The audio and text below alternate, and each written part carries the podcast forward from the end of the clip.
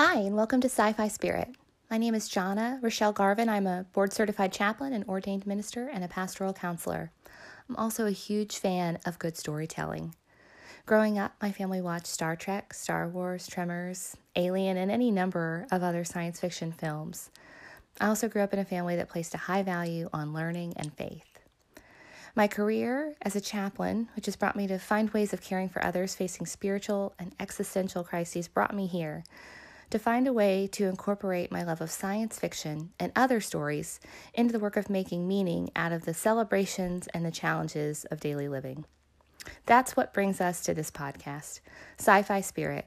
We'll be starting out on a seven part journey exploring ways that spirituality intersects with some of my favorite stories and characters, and how reflecting on those journeys can help us on our own. Today, we're going to talk about Thor and his turn in Avengers Endgame. By the time we reach the climactic Marvel feature, which is full of really good characters, Thor has incurred multiple losses and a great deal of pain. The final great loss was failing to defeat the villain Thanos, who succeeds in his quest of depleting the world of half of all living creatures. When we catch up with Thor, he looks more like a frat boy than his statuesque self. This is where we get the term Bro Thor. Thor has been accustomed to being the hero, and this identity is lost. Suffering shapes our identity, and we are shaped more by our failures than by our successes. It's not only the losses that have driven Thor to this state, but also how those losses has changed his view of himself. For Thor, failing to defeat Thanos leads to weight gain, a shaggy beard, playing video games, and drinking. This is Bro Thor. George Bonanno, bereavement specialist, coined the term coping ugly, that healing from grief may take many different forms. Although the current shapes of Thor's life is one which elicits humor and maybe even pity, this is a way through.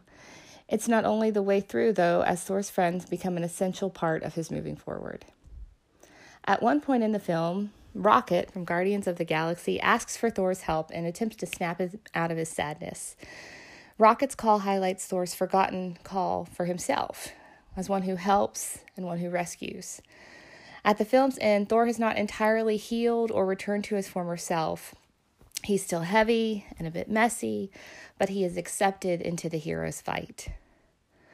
Thor himself is a long standing deity prior to the Marvel Cinematic Universe, but here we see Thor lose his mother, his father, his brother, his estranged sister, his girlfriend, as well as his homeworld in the films leading up to Avengers Endgame. Thor is a divine figure facing human struggles and sufferings. As a former king of the otherworldly Asgard, he is the god of thunder, founding member of the Avengers, one who staves off tragedy and restores peace. How does one so great heal from such great grief? Elisabeth Kubler Ross famously introduced us to five stages of grief denial, anger, bargaining, depression, and acceptance. It's commonly held that these are stages that we all experience regardless of what grief we are facing, but really, this research comes from the dying, and grief takes many different forms and comes in many different ways. Grief is the price we pay for loving, and it's imperative for our own transformation and growth. Bereavement experiences, which is the response to the felt experience of grief, build upon one another, as we see with the multiple losses experienced by Thor. Ritual is essential to our healing. When Thor loses his homeworld of Asgard, he loses much of the ritual and structure that helps him with these processes. There is a declaration that Asgard resides in the people and not the place, but our lives still crave cultural rites to shape us as individuals and as groups. Finding ways to name and hold our experiences is essential to growth and healing, not only as individuals, but as a community. Dr. Lois Tonkins teaches of grief as a wound we gradually heal around. Our grief does not become less, but we grow to be larger around it. It's like if you put a little bit of salt in a tiny glass of water, the water's going to be really salty. But if you put a little bit of salt in an entire pitcher of water, you're not going to be able to taste it as much. By growing around our grief, we can make space for new relationships and new experiences. The grief is always with us, it's always a part of us, and perhaps it's even still quite large. But it finds its place in our lives as we change and grow. It becomes a part of our new self.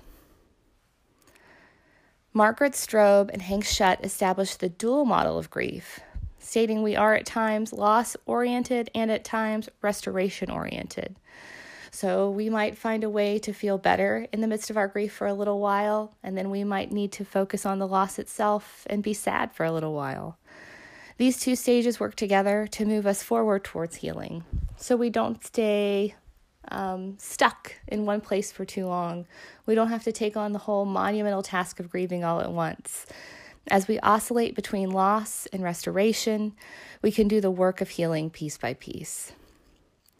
At the end of Avengers Endgame, Thor returns to fight alongside his friends and colleagues. He has not lost the weight or the messy beard, but he is still powerful and he is still called upon to be a hero. Grief does not keep us from being ourselves.